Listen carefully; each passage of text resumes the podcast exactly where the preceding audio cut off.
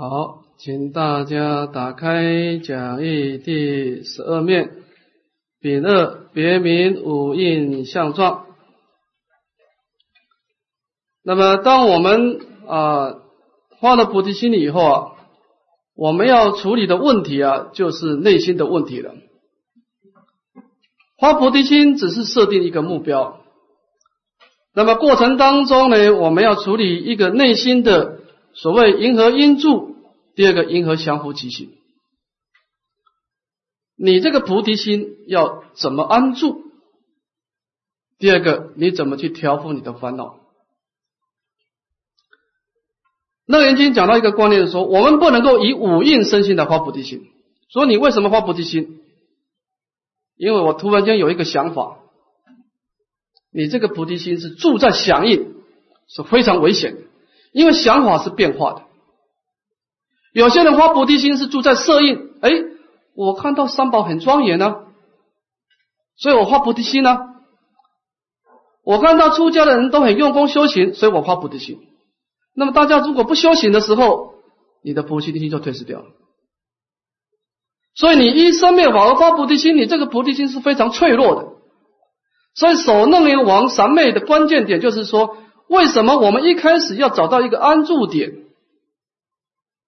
因为你住在一个生灭的因缘而发菩提心，当你的根本所住的因缘变化的时候，你上面的功德跟着破坏。比方说。我今天盖一个很漂亮的房子，这个房子盖了很久很久，材料也很好，里面的装潢也很好。但是不幸的是，做我盖到一个地震带，当这个大地一震动的时候，所有都破坏掉了。这就是为什么有些菩萨在行菩萨道的时候，他的菩提心是非常的脆弱，外面的因缘一变化。他的道心就退失掉了。有些人的菩提心，有些人念佛的心是不为烦恼所障，不为业力所障，不为这个生死的生老病死所障碍。你看，有些人一病痛起来，他佛号念不没办法念了。仁者心中一定有所住。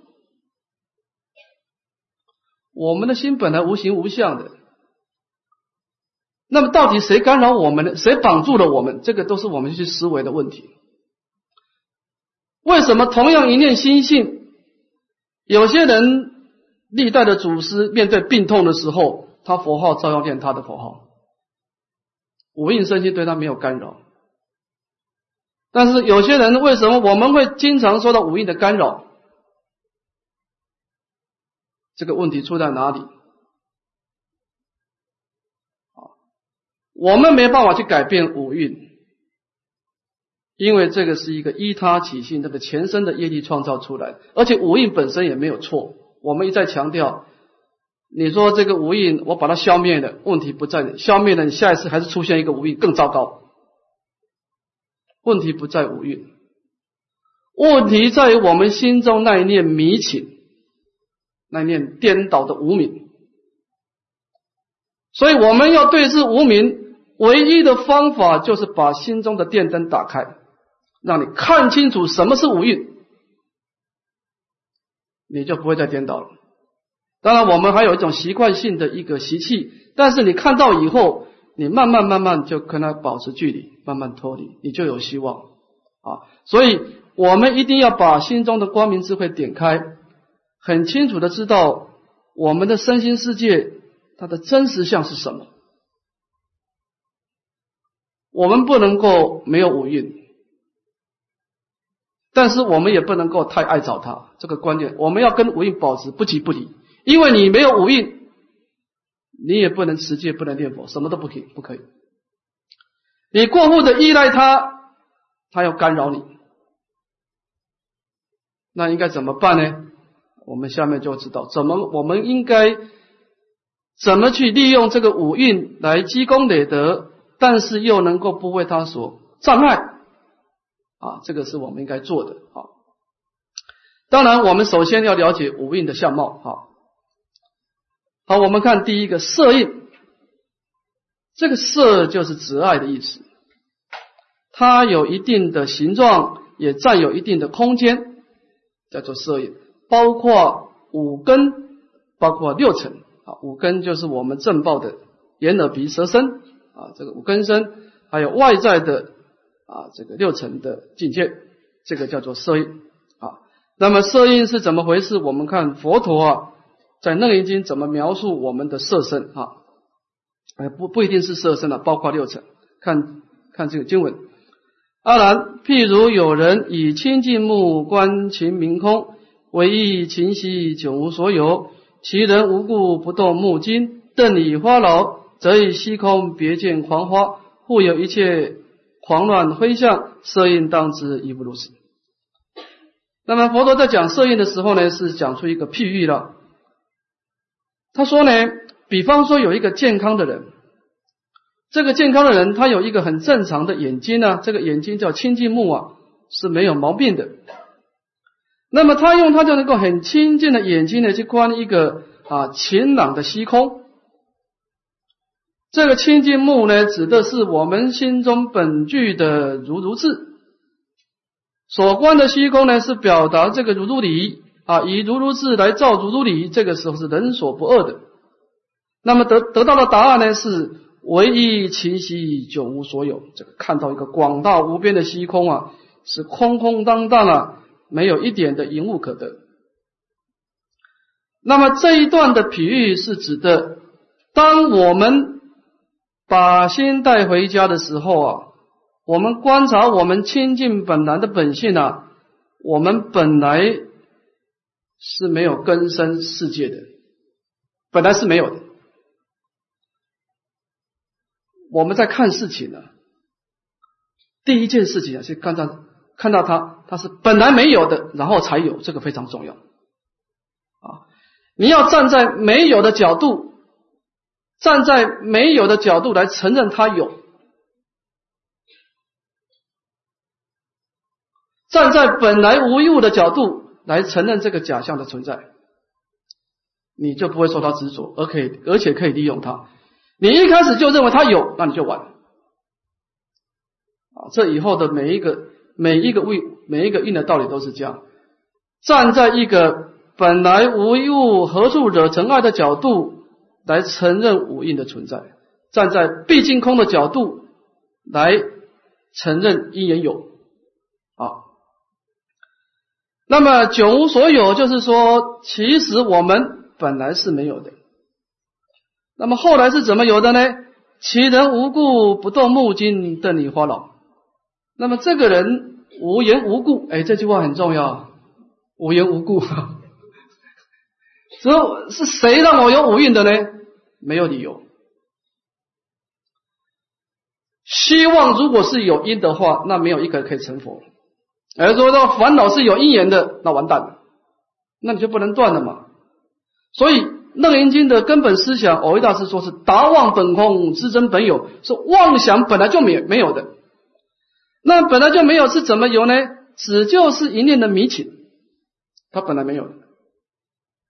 在佛法的角度，不承认有烦恼的真实的体性存在。有这个人，他把北边把它当做南边啊，这是佛陀的譬喻啊。他把北边当南边。那么突然间有人说：“哎，这不是这这不是北边，这是南边。”那么他懂了。那么你刚刚那一念的那一念的迷惑是怎么来的呢？密是了不可得，只就是一念的迷情嘛。知道以后就没有了。所以当我们成佛以后，我们回观我们过去的生死流转是一场梦嘛？你说他他他他他跑到哪里去的？他也不知道跑哪里去的。你看，你做梦的时候，梦里明明有六趣，但是醒过来的时候，我们一个晚上要做五个梦，那五个梦跑哪里去的呢？你他没有，他是没有根源的，只就是一念的梦心希望显现出来，那一念梦心被破坏以后，他就灭失掉不可得啊。所以说，我们生死的流转是没有原因的。所以叫达妄本空啊。那么这个人无缘无故的就把眼睛呢突然间专注起来，不动目睛啊。我们本来眼睛是开合自然，他突然间呢专注在一个所缘境上，就表示这个人动了攀缘心了啊。一念妄动以后呢，瞪已发劳，那么瞪久了以后产生疲劳的现象，那么就在清净的虚空当中呢，希望的看到狂花在虚空当中到处的挥舞，乃至于其他的狂乱飞翔。虚空本来没有狂花，但是因为我们眼睛疲劳，才看到的狂花。那么色印当之亦复如是。所以我们应该怎么看看到我们的色身呢？就是啊，我们本来是没有色身的，后来一念的迷情以后，就有色身了，就有色身的。他还是没有，他只就是一个假象，他还是没有，但是他有他的假名、假象、假用，这个叫做即空即假即中。所以我们在观察生命的第一件事情，先先用空观，先观到它的本体啊。所以楞严经在修观的时候，第一件事情看到事情，第一件事情，你问他说：“你从什么地方来？”这个观念非常重要。我们一般人的习惯呢，看到色身呢，就被这个相状啊，就跟它产生执着，产生相互作用。我们看到每一个东西，都要看它的根源，就是你从什么地方来，结果一找找找找到最后，觅之了不可得，原来它是没有根源的，它只就是一个当处出生，随处灭尽的一个因缘假象，它是一个没头没尾的因缘而已。好，这个时候我们先安定下来。啊，以无助为助。啊，我们就知道哦，原来这个色身是暂时的，所以空观呢是照料我们心性的本体，把我们的本来面目现出来，让我们安住。那么假观就是我们怎么去应用它。假观最重要是找到定位，你的身体很健康，有很健康的修行方法。你身体很羸弱，有很羸弱的方法。其实生命往往没有对错，好的东西也可能会变成身体太健康的不一定好修行了。诸位要知道，世间上的有为法往往是有好有坏啊。所以你观察空性以后，让你安住，那么假观呢，你能够找到你的定位，你的。现在你现在住的五蕴是怎么回事？你要怎么善巧的应用它，使令它随顺于圣道啊？这部车子给你的时候是什么车？是什么情况？都可以。好的车子有好的车子的用途，不好的车子有不好的用途。世界上没有绝对的好，没有绝对的坏。你要用的恰当，它就能够随顺于圣道啊。所以说呢。这个地方，当然这个地方我们所择入的比较偏重在空观这一部分，就是说，整个色印是本来没有的，是一念的妄动、一念的迷情以后才出现的，啊，这是第一个观念。好，再看第二个受印，这个受印以后啊，就是一个精神状态了。前面是一个啊物质的世界，这个地方受想行识都是一个精神状态。那么精神状态呢？由粗到细啊，先讲最粗作、最粗粗显的受印。受印就是我们的心跟外境接触的第一个出现的念头，就是感受我们的领纳啊。看经文，当然，譬如有人手足厌安，百骸调适，忽如妄生，性无为顺，其人无故以恶手掌，以空消磨。以二手中旺生色华冷热诸相受应当知亦如是。我们平常会接触到很多的人，遇到很多的事，会产生很多的苦乐的感受。这个感受是怎么回事呢？比方说有一个人，他的双手双足啊，非常的安稳快乐啊，整个身体也非常的调和顺畅。但是突然间呢，他忘了身体的存在，而这个时候呢，他没有所谓的苦乐的感受，他是啊无喜亦无忧啊不取亦不舍。这个是讲到我们的本来面目啊是没有任何感受的。身为一个我们众生本具的清净本性，他本来是没有感受的。但他后来是怎么有的呢？这个人无缘无故啊。就用两个手掌，这两个手掌包括六，一个是六根，一个六尘的啊。那个根尘的相互摩擦呢，就产生的啊色滑冷热的种种的感受。我一大师呢，把这个色华冷热啊判作九法界啊，说这个色呢，这个苦色呢，表示三途的苦受；华表示人天的热受；冷。表示二乘孤寂的感受，热表示菩萨荣耀的感受。那么这九法界的感受，都是因为这个人莫名其妙的两手的互相摩擦而产生的。那么其实，当我们去找它的根源的时候，它本来是没有感受的。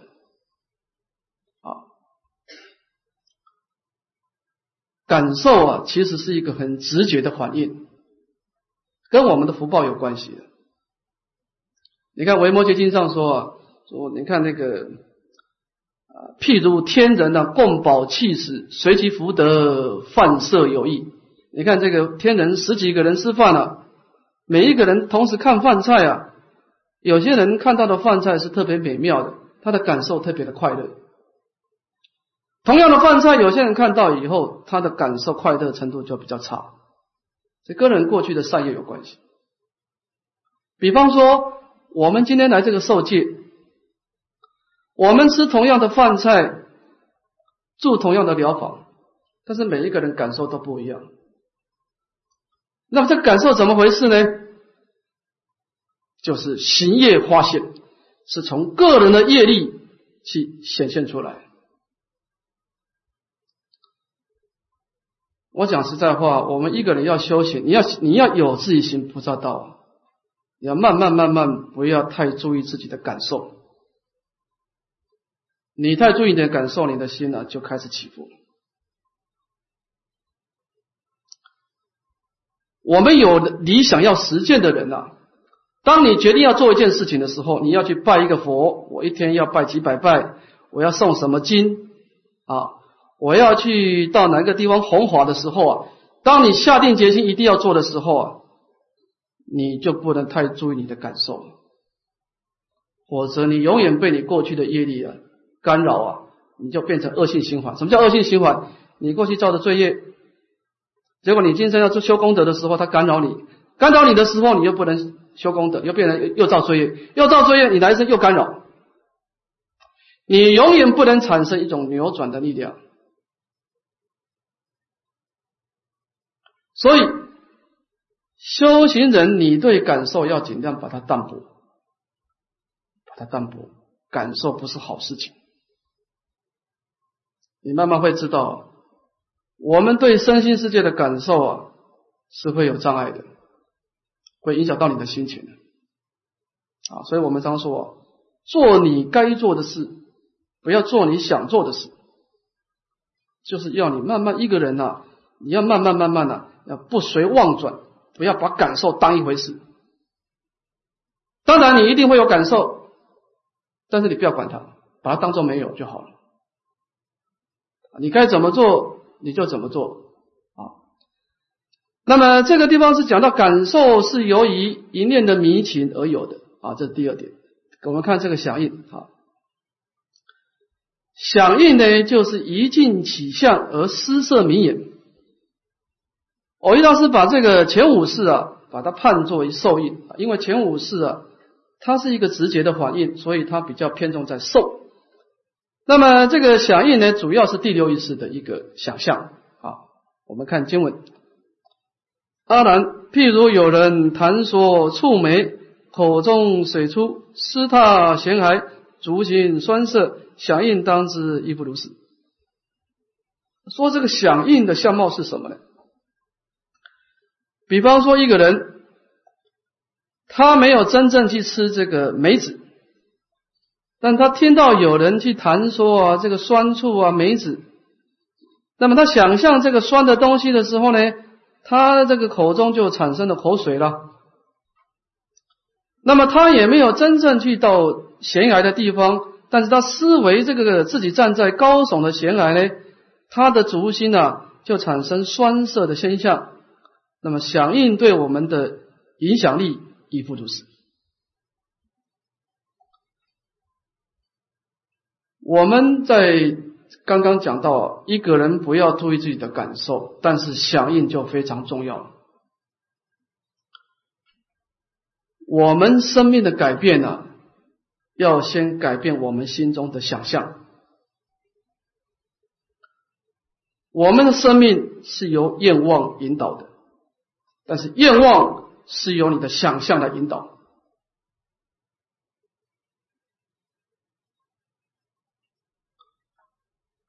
比方说，你看有些人就很可很可能会出家，有些人就不太会出家。这个事出必有因的。有句是问我说：“说你看我会不会出家？”我说：“你想到出家的时候，你想到什么？你把出家的这个影像现前，你想到的是正面的思考。哎哎，出家不错啊，很极静啊，很清闲啊。我说你以后很可能会出家，你你生命当中有那种灵动存在。你把出家做功德想，所以你心中已经蕴藏那种愿望，那个欲。”那个愿望已经产生了。你今生没有出家，你来生一定出家了。当你想到出家的时候，啊，这个出家是很寂寞的，很无聊的。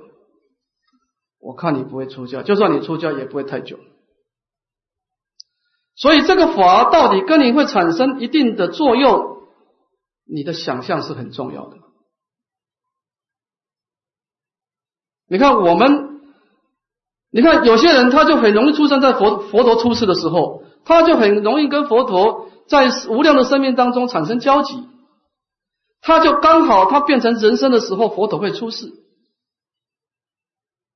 有些人他得到人生的时候，佛陀刚好你一出生，刚好佛陀昨天灭度了，没有缘，因为我们没有经常去想象佛陀的功德。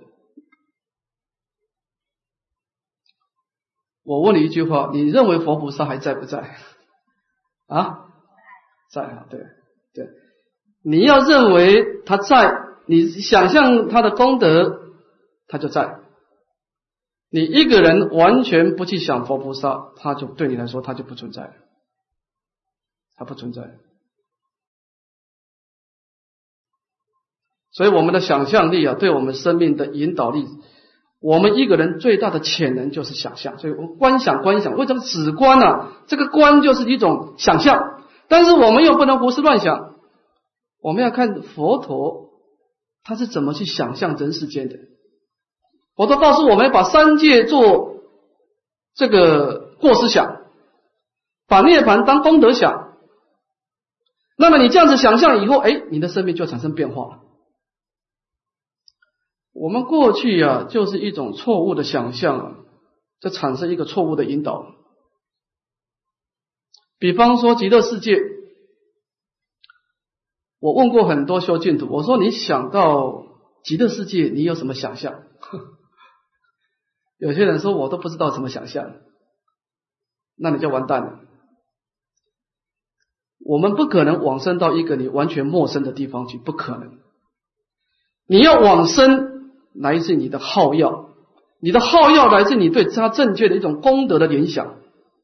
你必须把极乐世界，它整个功德，包括它正报的身心世界，它没有病痛，它具足五通，寿命久也，衣食自然，身相庄严啊！而且他身心世界散发一种非常殊胜的快乐，超过阿罗汉的灭尽定。你必须把这个极乐世界一正庄严。跟他的功德做一个正确的联想，你能够产生正确的好药，你才能够将它产生一定的感应的力量。我讲实在话，一个陌生的东西跟你不会有交集的。为什么魔甲跟魔乙，你们生命会经常在一起，今生也在一起，来生也在一起，再来生也在一起？因为你彼此互相做正面的思考，你一天到晚想他的优点，他也一天晚想你的优点，我保证你们来生又在一起。因为产生一种想象，而产生一种希望，这个希望会带动我们生命就往那个方向走。所以我们讲一佛念佛，意念就是一种想象，那么念佛当然是持名了。所以我们要注意，我们遇到事情的时候，如果这个事情是不好的，啊，跟杀盗遗忘有关的，但是你做出美好的想象，你就要小心了。它在你的生命当中可能会出现，因为你对它产生美好的想象，你要赶快把它扭转过来。所以我们为什么要读经典？我们要看看佛陀是怎么看人生的，他是怎么去想象。这些万事万物的，当我们的想象力跟佛陀的想象力完全一样的时候，那你的行为、你的生命一定跟他一样。好，所以在整个生命当中，这五蕴当中，色、受、想、行、识最有主导力量的就是这个响应，一境起相，施色名言，因为它影响的我们心中的欲，影响我们的希望。影响到我们未来的行为，影响到我们最后的结果，啊，所以这个响应太重要了啊。我们看第四个行应，当然，譬如暴流波浪相续，前继后继不相异越，行应当知亦不如是。这个行应呢，就是一种造作牵流，它主要配对的是第七意识的了别啊，一种恒审思量。那么它的形象呢，就好像高山上的快速流动的水流。那么这个水流呢，产生很多的波浪啊，相续不断。那么这个不断呢，它是前面的波浪，后面的波浪呢，又不会互相的超越啊，是一个接一个，一个接一个啊。我们心中的造作功能亦复如此啊，这个是一个心念的造作，非常非常维系的造作了哈。我们看第五的适应啊。适应就是了别啊，它所配对的是第八第八式啊。我们看经文，阿难，譬如有人起贫且贫，塞其两孔，满中晴空，千里远行，用想他国，适应当知亦不如是。那么，比方说有一个人，他们他起这个贫且贫，这个贫且啊是一个贫且鸟啊。这个鸟呢叫妙音之鸟，它的形色美丽，音声悦耳，一个身体同时记住两个头。那么商人呢就把它的形状呢做成花瓶。那么这个人呢把这个花瓶啊这两个头啊把它塞住。那么把这个平且鸟的两个头塞住呢，表示凡夫的我执法执啊产生的障碍。啊，这里面的气空气啊，里面的空气，外面的空气啊，不能流通了。这个平前鸟表示一个我们的五蕴身心啊，满中晴空，千里远行，用想他国。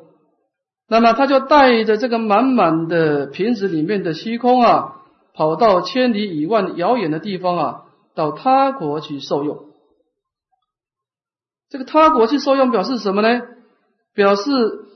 我们从前面的五蕴呢，而创造的，而引导的下面一个五蕴啊，就是阿赖也是啊，他这个前面的五蕴造了很多的业，那么这个业力呢，又出现了下一个五蕴，就表示说是千里远行，用想他国啊，适应当知亦不如是。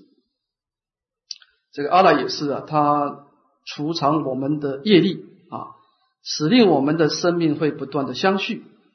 我们五蕴结束了以后。为什么又出现一个五蕴呢？因为阿拉也是他设置很多的业力的种子啊。那么到这个地方，我们把这个五蕴的身心世界啊，把它描述的出来啊，就是说，我们应该怎么正确的观察五蕴身心呢？首先看到五蕴身心呢，先产生空观的智慧。你首先要观察五蕴身心，你从什么地方来？最后密之了不可得。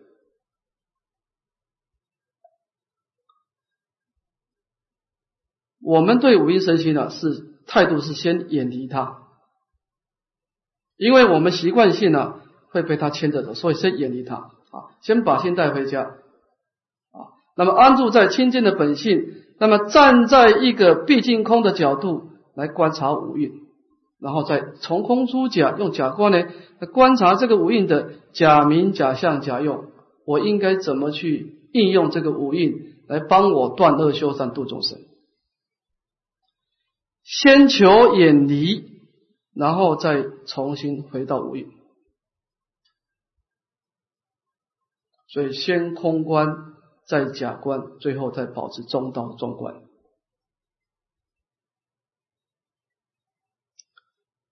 诸位不晓有没有这种经验？比方说，我们现在住在一个家里面，住在一个僧团家里面，对吧？这住了很久以后，大家的脑的关系很不好。你先到其他地方去。啊，去参学也好，去暂时住也好，一个月以后你再回来，你感觉就不太一样了。你会用比较超然的态度来面对新的一眼。所以，我们对五欲的态度是先空观，把这个心带出来，然后再用假观呢，再重新再回去，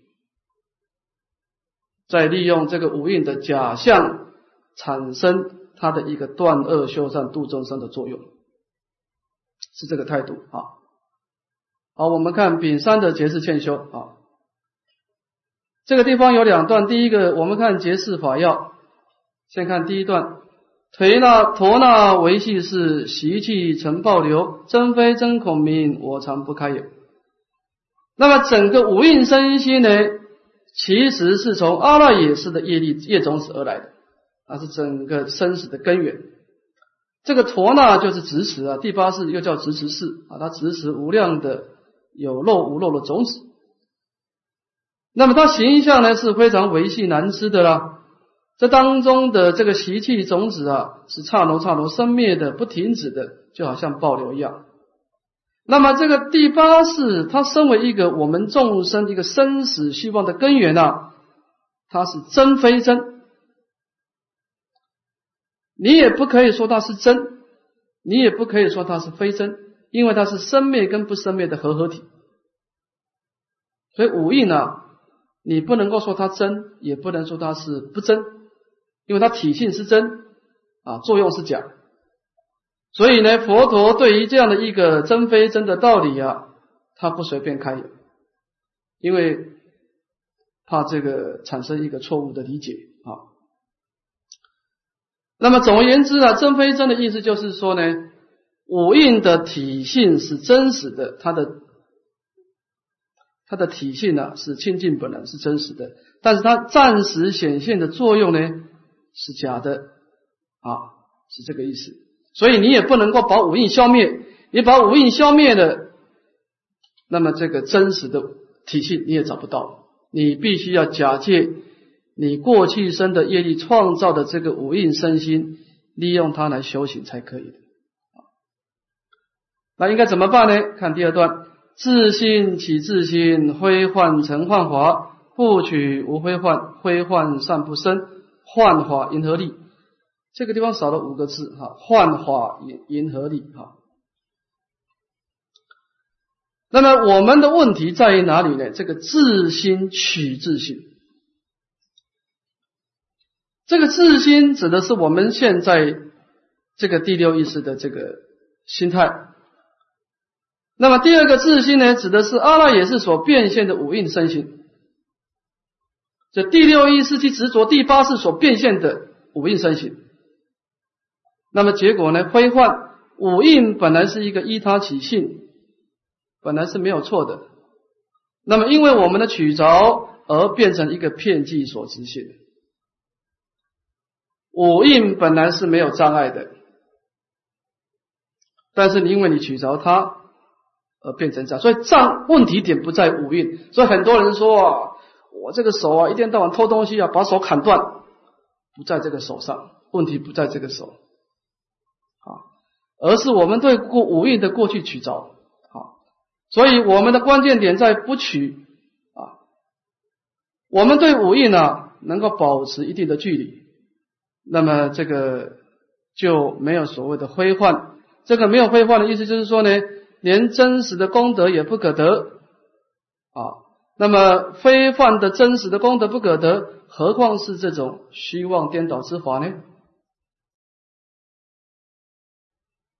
楞严经的思想啊，刚开始就是让你不取啊，不迷不取不动啊。我一再强调哈，我们现在啊，一个初学者，你一定要想办法把你这一念心呢，跟武力慢慢慢慢慢慢把它脱离掉，否则你这一生很难很难修行。你一直被色身干扰，被你的感受所干扰，被你一时的情绪的想法所干扰，乃至于行行意，这两个是后面是比较危险的。乃至到黎明中的时候，你都跑不掉五蕴。好，所以，但问题是，他干扰你，他又没有错，你又不能把它消灭掉，因为错不在他。所以，错在于我们跟五蕴距离太近了，我们深深的执着它。所以刚开始就是不取啊，对五蕴呢不迷不取不动，先远离它。先远离它啊，是这个道理。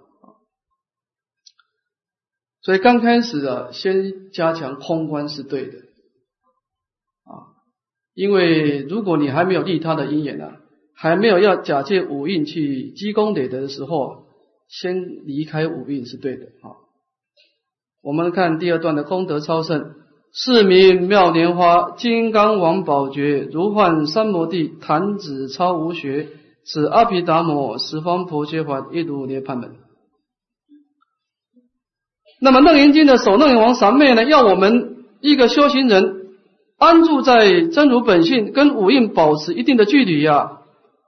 这有什么好处呢？这是一种妙莲花啊，出污泥而不染啊。你不一定要把五蕴消灭掉，你也不必去改变五蕴，你只要保持无助。就可以了。那么这个是一个像金刚一样的尖锐的一种关照智慧，能够破除一切障碍，因为一切的障碍都是五蕴产生的。离开了五蕴，没有人会给你障碍啊。如幻三摩地啊，这个如幻是有一点道理哈。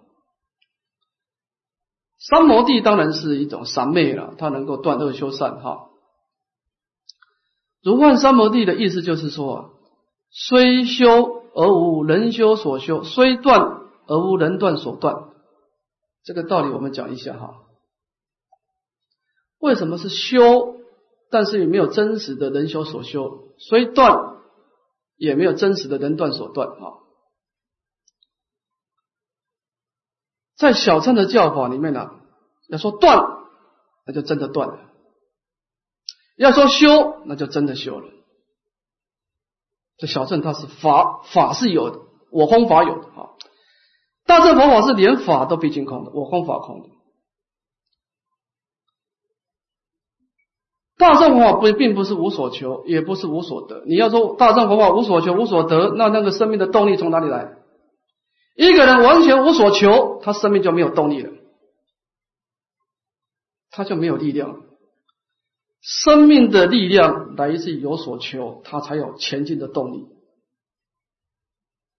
但是他是怎么站在不求的角度来求？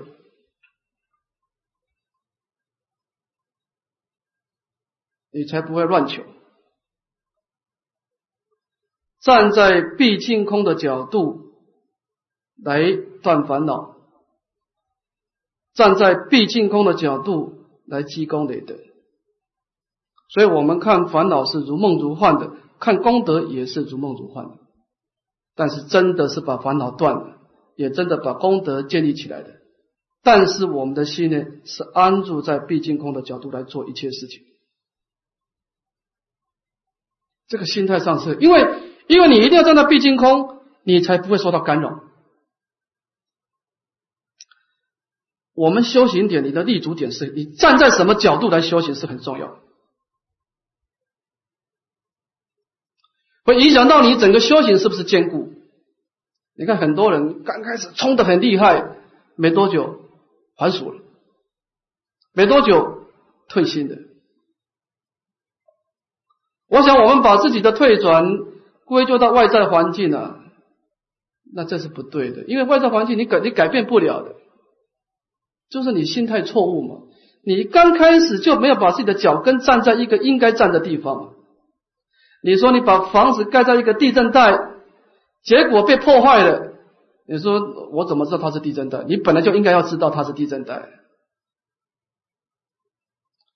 所以，我们菩萨因何因处是很重要。你一开始就站在五印的角度来修行。其实你的道心是非常危险的，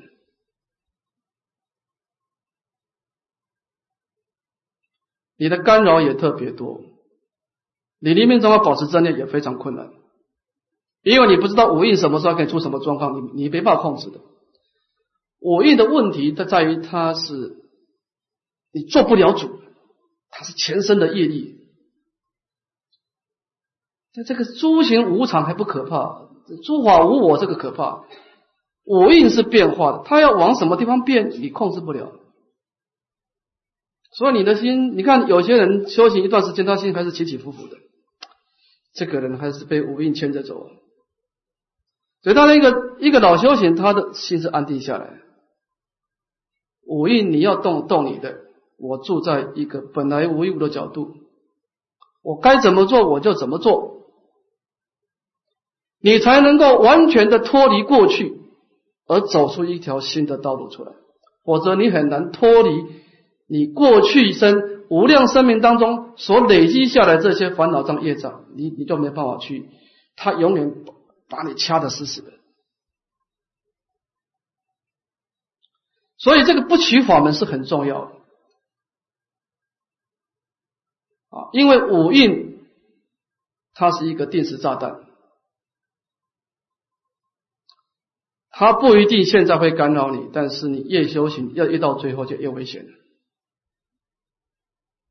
啊，所以这个地方啊，如幻三摩地，就是说，我们在生命当中不断的改变自己的身心世界，但是从体性来说，它是站在一个闭即空的角度来做调整的，叫如幻三摩地啊。弹指超乎学，那么。即便是短暂的修学，都能够超越二乘的偏空涅槃，因为二乘的偏空涅槃啊，他对五蕴是逃避的。你看他把身心世界、灰身名智全部断得一干二净，太过消极。因为五蕴他还可以借假修真呢。你要忆佛念佛，你要成就广大的功德，还得要靠他。所以小乘人只修空观，不修假观的。他只知道从五蕴离开，而不知道怎么回去，所以他的修行是单方向的。大乘佛法是你要能够摄用归体，你还得要能够依体起用。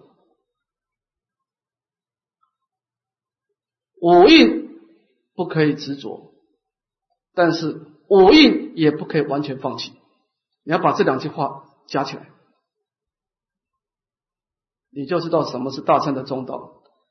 你不可以执着它，但是你不能够没有它。好，此阿毗达摩十方薄伽法一读涅槃本。阿毗达摩就是说，这是一个无比殊胜的法门，而十方诸佛之所以成就大波涅盘，它完全是一路这样走过来，只有这条门。对五蕴身心呢？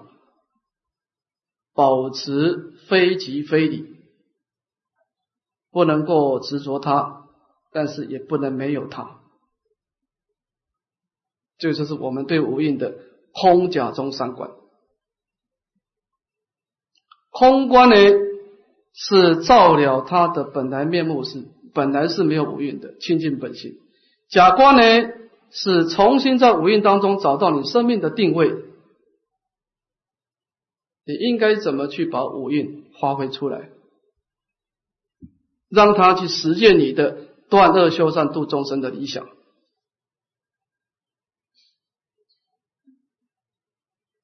所以，我们这个政治界呢，就是说，我们应该怎么利用我们今生的生命？我们今生的身心世界就是五蕴，不管它是好的，不管它是不好的，重点都已经这个都不重要。重点你怎么去面对它？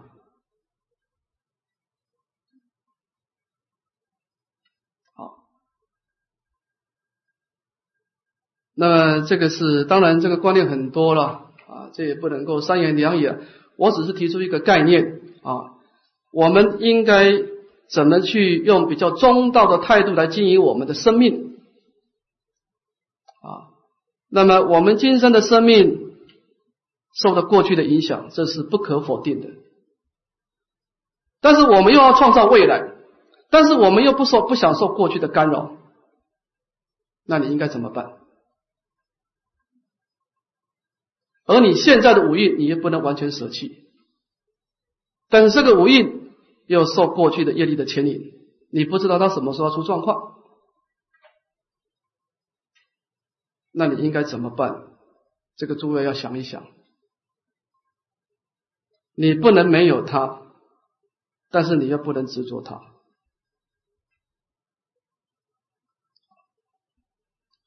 好，我们今天的大正的碰正见呢，这个急功急脚集中啊，简单的跟大家说到这个地方。